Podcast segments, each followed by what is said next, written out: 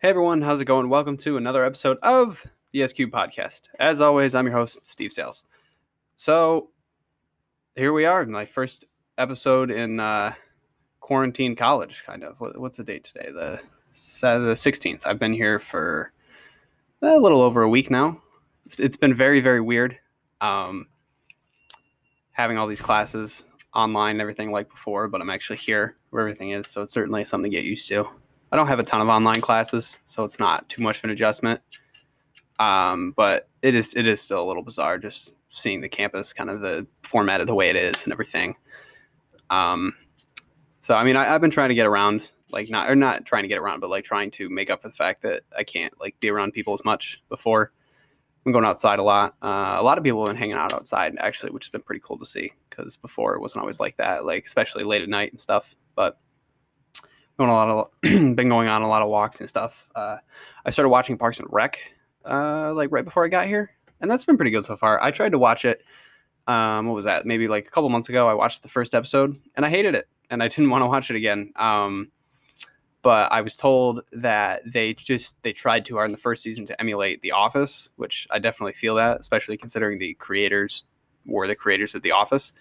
Um, so I just powered through, and then I started the second season. I've really enjoyed it so far. Uh, it's it's pretty funny. Um, I was telling somebody yesterday, it's it's very interesting. Like I can totally understand now why when Chris Pratt was cast as uh, Star Lord in Guardians of the Galaxy, like why that was so weird. Because I mean, before I didn't have any connection to it, I didn't really care because I never watched Parks and Rec. So now I, I see that, and it, it is very bizarre that he was able to make that transition from Andy Dwyer to uh, oh, what is Star Lord's name? Uh, I don't remember. Star Lord. um, yeah, so that's that's pretty much it. I've been playing a lot of Mario Kart lately too, which is nice. I guess I forgot that people still play that, so having people to do that with has been pretty fun too. Um, but yeah, that's that's how my life's going here, I guess for now. Um, had a, a for the people that aren't, I, I, know most of the people that listen to this aren't don't go to Notre Dame or anything, but we had a couple, uh, we had a, a, little spike in cases a couple days ago, but uh, things have been better the last few days. I think they're Notre Dame's starting to up their uh, testing and tracing protocols and everything. So hopefully things will be a little bit better going forward. Um, I'm not one to predict hope or doom anywhere, but I mean things seem to be trending in the right direction, just objectively. Um, yeah. So I wanted, I was gonna do uh, like a section on like Notre Dame joining the ACC and kind of like what's going on with the conferences and everything. But with what was that last week, the Big Ten and Pac 12 deciding to cancel their seasons, I figured I should probably wait just in case the SEC, the ACC, and the Big 12 also decide to cancel their seasons. So I figured I'm going to wait another week or two and see what they do. And then if they keep going, then I'll be happy to start previewing college football and stuff. But until we get to that point, I just want to make sure. I don't want to waste a waste a segment on something that uh, I don't need to do. I just dropped a penny and that was really loud. I don't know if you guys could hear that, but my mic picks up everything. Um, yeah, so here we go. I'm going to do the NBA playoff preview that I wanted to do, and we're going to go ahead and get started. Here we go. Very excited to finally be talking about playoff sports again on the podcast because it's been a while. Um, yeah, so this is going to be really fun. Uh, I, I hope at least because the I broke it down between the East and West, but the East is certainly not as interesting this year. I feel like as the West. So I hope the the time split isn't like too lopsided in terms of the West. But I mean, I'm just gonna be honest with you. Like I was I was writing down notes earlier today for this podcast, and I was looking at the East, and I just do not care about so many of these games in the first round. At least it is just gonna be absolutely brutal. Yeah. So if we're gonna start with Milwaukee and Orlando, like like I have nothing to offer about Milwaukee Orlando. No, like I, I, there's nothing to talk about with Milwaukee Orlando because we all know that Milwaukee is going to steamroll them. I mean, Orlando's already out Jonathan Isaac, and I mean, I'm not a big Mo Bamba guy, but he's gone too. Um, and yeah, I mean, I just don't know. I don't know how much trouble Milwaukee's going to have at all with this. Same thing with uh, Toronto, Brooklyn. I mean, especially considering Brooklyn literally is down with their six best players, and Toronto is Toronto. I think Toronto is going to be really, really good, actually. Um, I mean, it, it is up to Siakam. Siakam needs to score consistently. Like, I mean, there was a, a, while there in the regular season where he was doing very, very, very well, like, uh, like above average NBA star like scoring level, and then he's kind of dropped off since.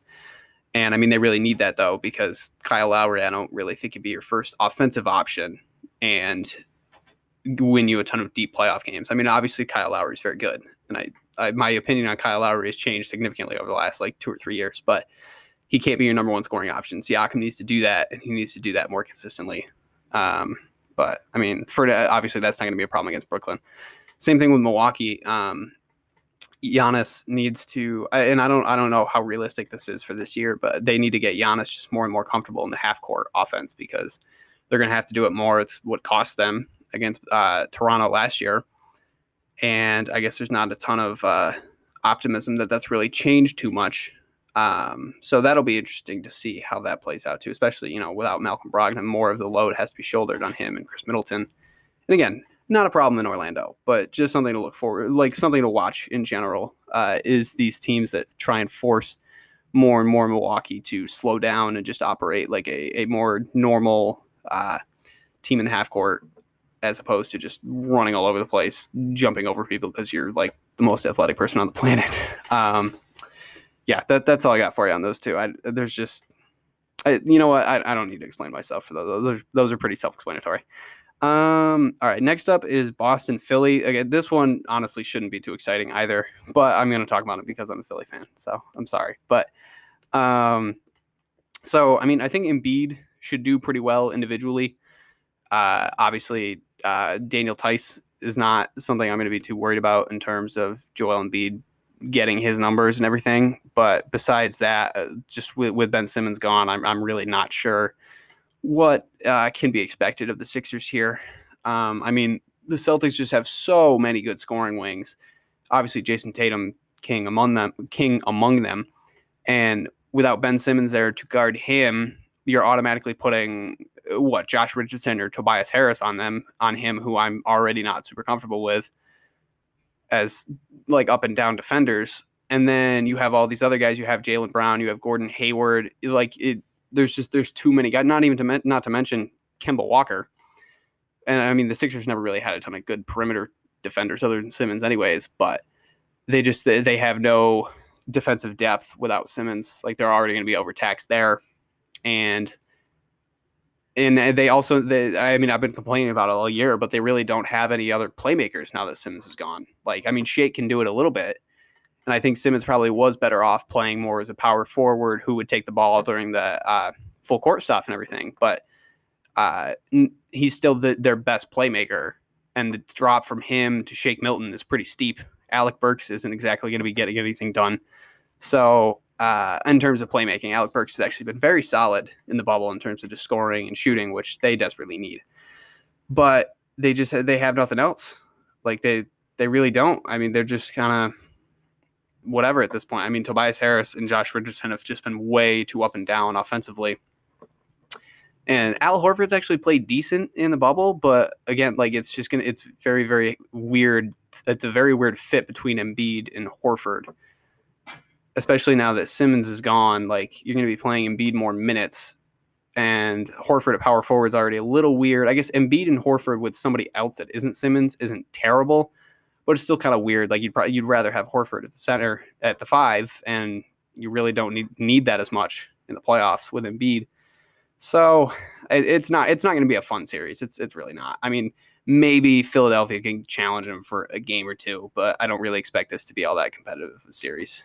Uh, it's very it's very disappointing uh, as a Philly fan. Um, I mean, even with Ben Simmons, I think they were going to be a really frustrating team to watch but still, I think that their ceiling was much much higher with Ben Simmons. I'm really I'm it's it's uh, quite unfortunate that they could not uh, keep him healthy for the playoffs. Obviously, not his fault or anything, not the coaching staff, not the coaching staff's fault or anything, but something's wrong with Philly. Uh, I wouldn't be surprised if they start shaking things up in the offseason because I think the way the team has been built the last couple of years has just not been conducive to fitting around your two stars, and that needs to change. But I guess we'll see.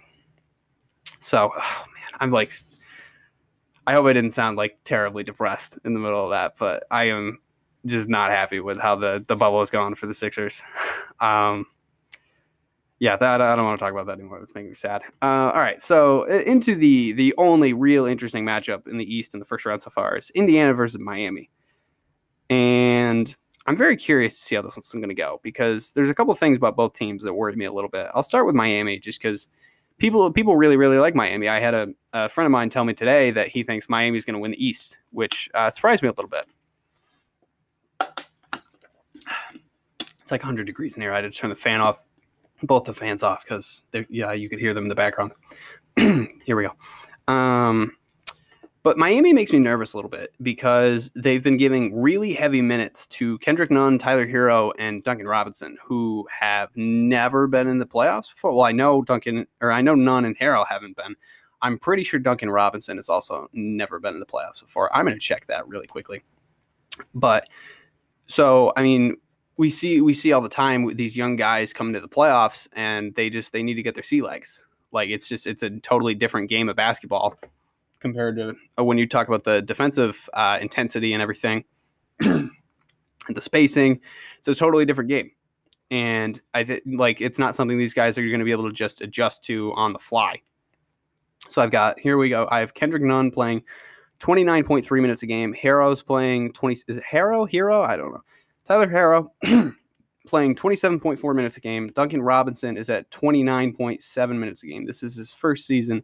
So they have three rookies playing roughly 30 minutes a game for both of them. And they've been heavy contributors. Like they've, they've been very good. I'm not trying to diminish their accomplishments here. I mean, Nunn's averaging 15 and Herro and Robinson are both averaging 14.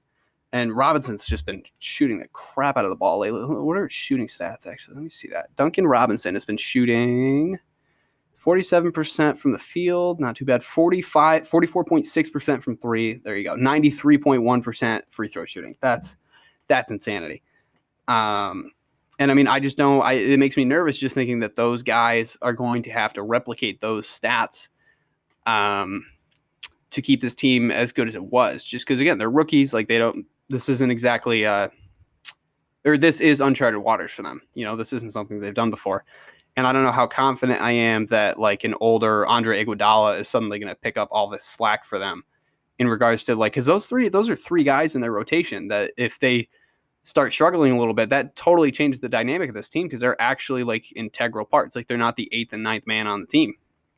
So they make me nervous a little bit. Additionally, Jimmy Butler has been a very interesting player this year in that he he started shooting really poorly from three against Philly last year or in Philly last year after he he didn't break his wrist, but he did he did something to his wrist. And the three point shooting was never the same after that. I mean, like it took a noticeable dip in Philly to the point where it was basically impossible. It was going to be impossible to play him, Simmons, and Embiid all together all the time because the shooting was just so bad that people were actually starting to ignore him a little bit. And this year, he effectively cut three pointers out of his diet. He shot 2.1 threes a game at 24.4%, which, like, props to him for uh, kind of like Westbrook, you know, like you're not shooting well, so just don't take them, which I can respect. But he's also essentially just like a, a, majority of his production has started to just come from driving and just getting free throws. He is attempting 9.1 a game. He's averaging like eight. He, he makes like eight a game, and he's at he's averaging 19.9 points a game. So that's it's not half of his points, but it is a sizable portion of his points. And as we've seen before, and obviously I'm not saying Jimmy Butler's as good as Harden or Harden still does this, but we've seen in years past when Harden really started going to the foul line a lot that that would kind of hurt him in the playoffs because the refs would swallow their whistles more and it became harder for him to uh, drive as effectively as he used to because he was just going for fouls all the time. So the he they they concern me a little bit just because of those things that I don't know are totally sustainable in the playoffs. Now the Jimmy Butler thing may totally prove me wrong the rookie thing, I I don't really think that's going to go away for me at all throughout this playoffs. I just don't like. Again, these guys are new; they haven't done this before. Like I just, I, I am not, I'm never going to bank on a bunch of young guys figuring it out and playing really, really well in the playoffs, like in a big role. I'm just not going to, um, and I don't think that's unreasonable. Uh, but so on the other hand, while Miami has those things, Indiana, they just they lack a base scoring punch, anyways. Even if you get rid, like ignoring the fact that Miami has all these guys that may not do as well in the play, uh, in the playoffs, they still just have like a base level of like very good offense. You know, they have Bam Adebayo and all those guys. um, and Goran Dragic. But Indiana just they don't have that top level scoring right now that I think is going to be able to help them push through uh, some of these good teams that they would have to play in the East. Um, TJ Warren obviously was like absolutely ridiculous in uh, the first couple games here. What it was the first five or something like that. But just since then, he's he's certainly regressed a lot. I don't think he played the last game, but the game against Miami, he was terrible. Um, and then he was okay the next game, but certainly he wasn't like Michael Jordan, T.J. Warren. um, and I think they kind of need that because Oladipo has been a little inconsistent in his return because I mean that's just that's what happens when you come off of an injury like that. And Jeremy Lamb's already gone. They don't have a ton. They just don't have a ton of uh, offensive initiators right now. Uh, Brogdon's Brogdon's back, which actually helps them quite a bit. But I mean, w- without Oladipo being All Star Oladipo, you really need someone else to step up. And I don't necessarily think T.J. Warren is that type of dude right now. And I, I don't like to get into the drama and all that stuff in the NBA because I really just do not care about that stuff. I like the Paul George, Damian Lillard beef on Twitter. I just I could not ignore fast enough. But I, I tend to be in the minority with that in the NBA, I think. But um, there does seem to be a little thing there with TJ Warren and Jimmy Butler that perhaps causes TJ Warren to not play as well. So that that may be something to consider as well. Um, but so, like I said, like the offense, so those things both make me kind of nervous. But then just looking at the rest of it, um, I think Miami has a clear advantage in the fact that like they like to run a lot of zone, and it's it's very very weird. Like a lot of teams have a ton of trouble with it. I mean, we see them. I, they've beaten Milwaukee a couple times. They are such a pain to Milwaukee. Um, and they, they, you know they like beating up Boston too. Like it's it's a very very bizarre uh, defensive scheme compared to a lot of the rest of the league. And I think that Indiana, in that regard, is really, really going to miss Sabonis because obviously his, you know, he's a great passer for a big man. And I think you need a guy like that who's going to be able to pass at the elbows uh, more consistently and help kind of run your offense through into the middle of that zone, uh, especially when you have guys that aren't as good, just like one on one spot creators like the Pacers necessarily don't have right now. Um, so having having not having Sabonis kills them. That actually is why I was really disappointed that Simmons got hurt because I was hoping that they could play Miami in the first round, the Sixers. And Simmons as a power forward would have been very, very interesting because you could play him from the elbow more, and then his obviously his passing ability is unmatched, uh, not unmatched, but he, he's one of the best passers in the league. It would have been very interesting to see how they play that Miami zone defense when Simmons is at the elbow and able to make all those quick reads, as opposed to Tobias Harris or Embiid being in that spot. That would have been very, very interesting, I thought. But didn't happen. So, you know, um, but just so in the end of the day, at the end of the day, you know, uh, the Heat make me, they make me nervous a little bit like long, I think, but I think that's more of a, a long term, like deeper in the playoffs thing. I think for now though, they're just, they're more talented enough than Indiana where they're going to be able to do some stuff that Indiana just won't be able to handle. So I'm going to pick Miami. Um, as and by the way, if I didn't make it clear, I'm picking Milwaukee, Toronto, and Boston before. I don't remember if I explicitly said that, but I think the the East is going to be pretty uneventful. I think the Indiana versus Miami could be kind of close. Like that could go like six games, maybe. That wouldn't really surprise me. But um, the the other three games, th- those should be resolved pretty quickly. I would say. So that's the East. I'm more excited to talk about the West. So we are going to hear a word from our sponsors, and then we're going to go into the West.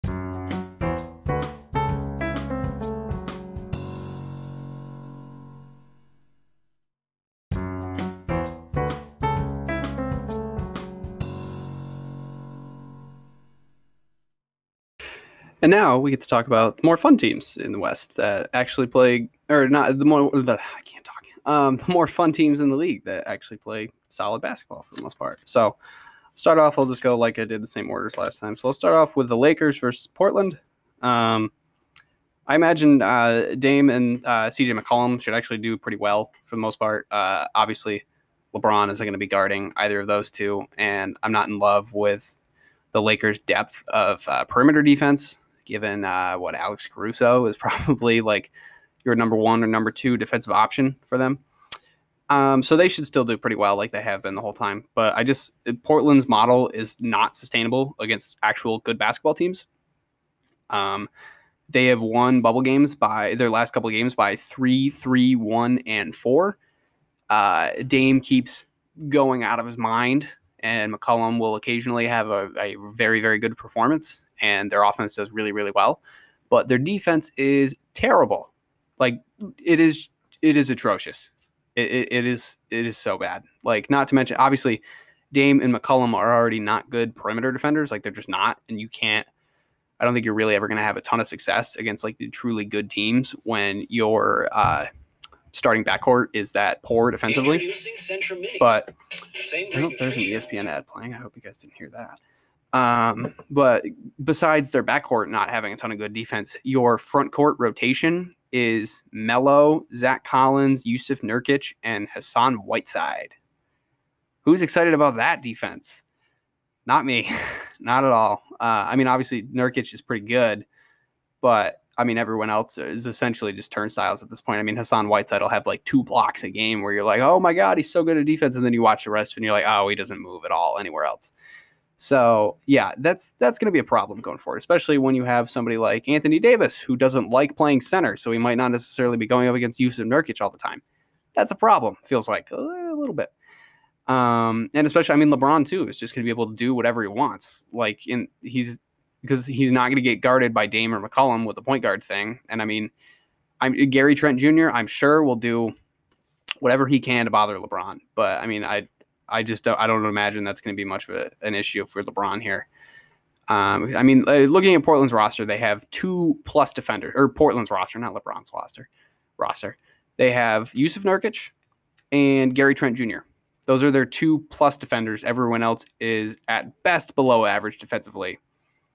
Collins is kind of inconsistent with it. Everyone else is poor, like just poor defenders, and that you you can't be you can't have a roster full of poor defenders against a team like the Lakers. You just you cannot do that. I I really don't think the series is going to be that competitive. I mean, the game some of the games that these guys were just sweeping by. I mean, they beat the Nets by one. Caris LeVert put up what like forty something on them. Uh, they barely beat the Grizzlies in the play-in game.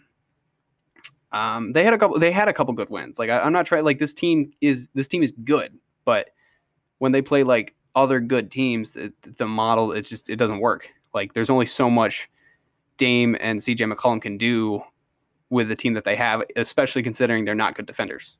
It's just it's not happening.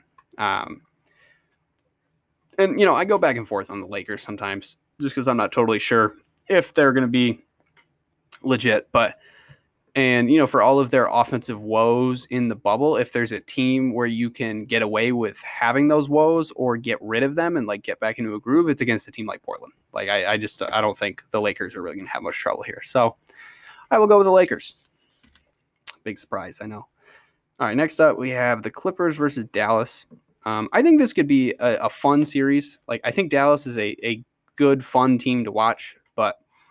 I think uh, Dallas isn't. They're not really built to take advantage of uh, the Clippers' deficiencies inside. You know, like I've, I've said this multiple, multiple times. Montrezl Harrell is a great player, but when he is essentially like your starting center for the most part, like your crunch time center, like you just don't, you know, you don't have a ton of, uh, you don't have enough size inside to really stop the teams that have like big players. And I mean, Porzingis is one of those big players, but he just he doesn't play like a guy like Embiid or Anthony Davis would. Like he can't he just he's not strong enough to really abuse people inside like that. I mean, I, I think he'll still do well because he can still shoot over Harrell pretty well. But in terms of like, you know, like getting a, a ton of offensive rebounds and really opening things up more by forcing LA to account for the paint more and everything, I don't think that's something that Dallas is really going to be able to do just because they don't have a, a guy like that who will. I mean, they have Boban, but uh, Boban obviously would get run off the floor pretty quickly in a playoff scenario, as we've seen in the past. Um, I think Luca Luka should be able to. Well, you know, I say that, and then he's going to be guarded by Kawhi and Paul George, so it doesn't really seem like he's going to be able to do much, Willie. Um, I guess it, like like with the Heat, I'm also a little nervous because this is the first time Porzingis and Luka have been in the playoffs. Now they're not rookies, so maybe they'll have a little bit better time of it than those guys would. But I mean, it's still their first time in the playoffs. They still have to adjust a lot. And the Clippers have how many different guys that they can throw at Luka to really give him a challenge, make him work for it. I think um, if he's if he's able to uh, drive into the paint with some consistency rather than just trying to go for the step back threes because he can't move. I think that would be interesting because, like I said, like he should be able to get pretty good looks at the basket, and then that would in turn be able to help his uh, kicking abilities better because they have to just account for the rim more. But you know, it's it's going to be hard when you're going up against two of the best wing defenders in the league. Um, so I, I think I don't think they're going to struggle necessarily, but it's it's going to be a step down from what they usually play. And I just think that this Clippers team is really really good. I think they're weird in that they have so many guys that really aren't distributors, but they're all kind of their own different ISO creators. It, it, it is very interesting to watch this team play. Um, but there's just, they they have so many talented scorers that I think that they should be able to do what they need to do. Um, so I, I, think Dallas Dallas should be able to take a game or two, but I think the Clippers will win this pretty decisively. I would think. Next up, I had some notes for Denver and Utah, but um, at the end of the day, I didn't think it was going to be too much of an issue for Denver, just because, as I've said before, Utah's offense just looks it, it does not look the same without uh, Bojan Bogdanovic in there. There's a plane going overhead right now. I don't know if you guys can hear that either, but that was very distracting. Um, I mean, Donovan Mitchell just like he he's not an efficient enough shooter yet of, of three point or the mid range to the point where it, it hurts his driving a lot when he's really the only guy there and he's trying to do all the stuff that he likes to do. Um, and and I just learned a couple minutes before I started the podcast that Mike Conley is leaving the bubble because his son is being born. Congrats to Mike Conley. But um, I mean, he'd been better in the bubble than he had been for a lot of the season. I think that was going to be a step forward in mitigating that loss of uh, Bojan Bogdanovic because he was playing better. He was going to be able to distribute the offense a little more, take some pressure off of Donovan Mitchell, and now he's gone too. So I mean, when you're now now your next best offensive option is Jordan Clarkson. So yeah, that um not really feeling the Jazz right now. Um, in Denver, I mean, obviously they're still missing Will Barton, Gary Harris a lot, but the Michael Porter Jr. thing has been like really, really weird. He just decided to come out and like be this incredible scorer that everyone like hypothetically thought he could be, but like it was just kind of like, yeah, we'll we'll see what happens. So I mean, he's there. That's huge for them, especially because Jamal Murray just came back. They have to work him back in and everything. Having that extra option that is actually like a very very potent scorer that completely changes the dynamic of this Denver team.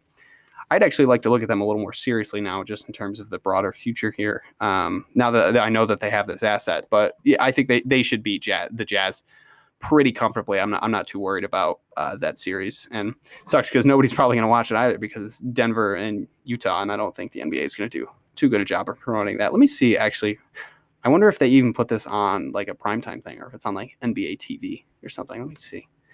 Da, da, da, da, da. Um,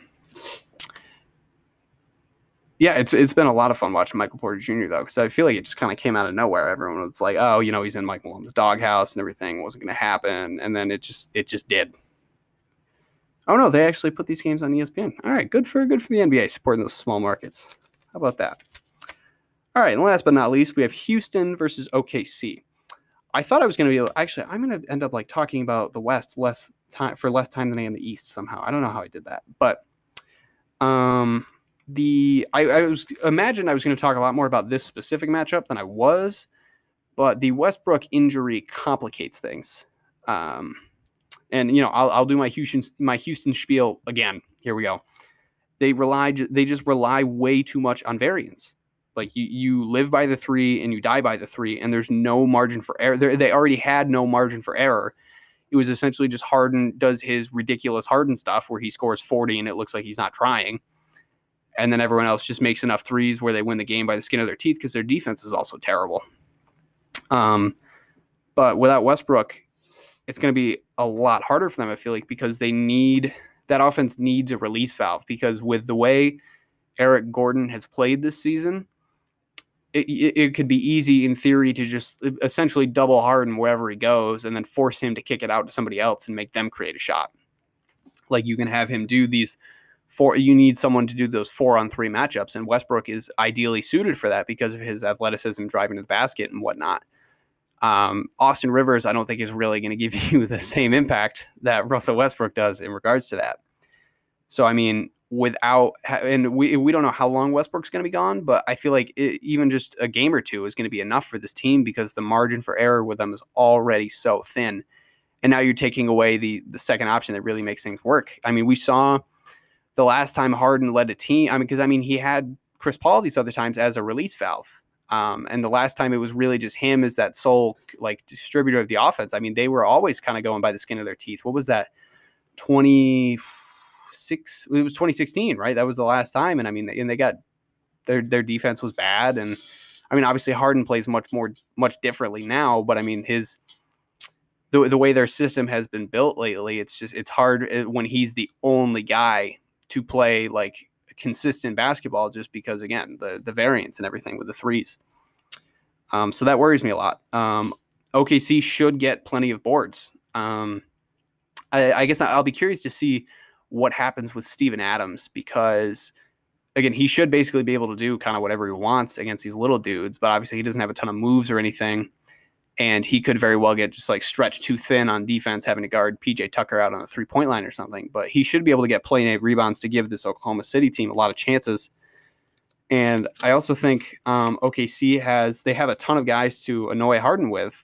Um, and, and again, no, nobody's going to stop Harden. I, I mean, Harden has ascended to this level of offense where it, it is it is something really unique in NBA history the way he just drives to the basket like so effortless so effortlessly. But I mean, you have Shai Gilgeous Alexander, you have Dennis Schroeder, you have Chris Paul. Like these guys are all going to be just pests against Harden, and that's what you need. You just need to keep wearing him down as much as you can when he's the only guy that's really going to be able to create his own shot at this point. Um, Eric Gordon, I can't. He might not even be playing yet. I don't. I don't remember.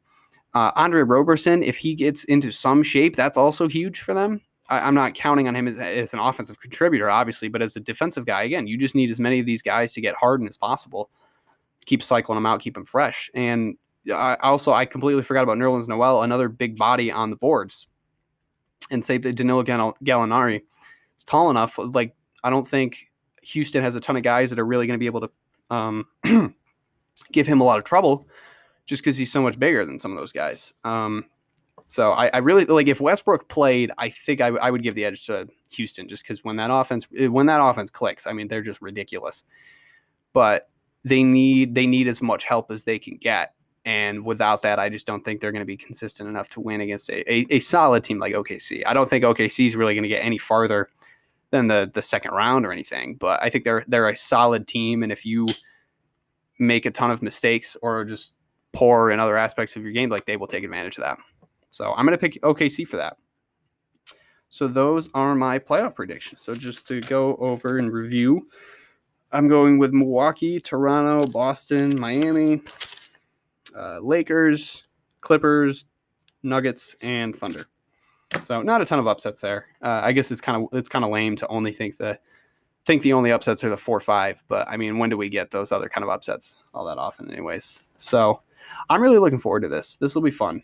Um, starts what on Monday. I'm going to try and watch most of these games. I haven't decided yet the format I'm going to do for uh, for the playoffs. I would like to do some more consistent content though. I might try and come up with like some categories, like stuff I like, stuff I didn't like. We'll see.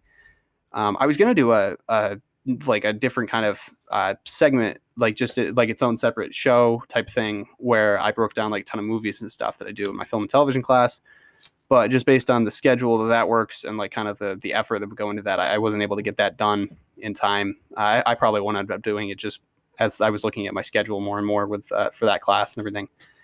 But um, I will try to do something at least once every other week for the playoffs, and then once we really get into like the other rounds and stuff, I'll put out content more consistently.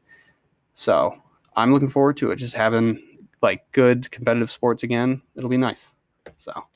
Thanks for listening, guys. As always, SQ Podcast be found on Apple Podcast, Google, bleh, Apple Podcast, Google Podcast, Spotify, Anchor, anywhere else you can get your podcasts.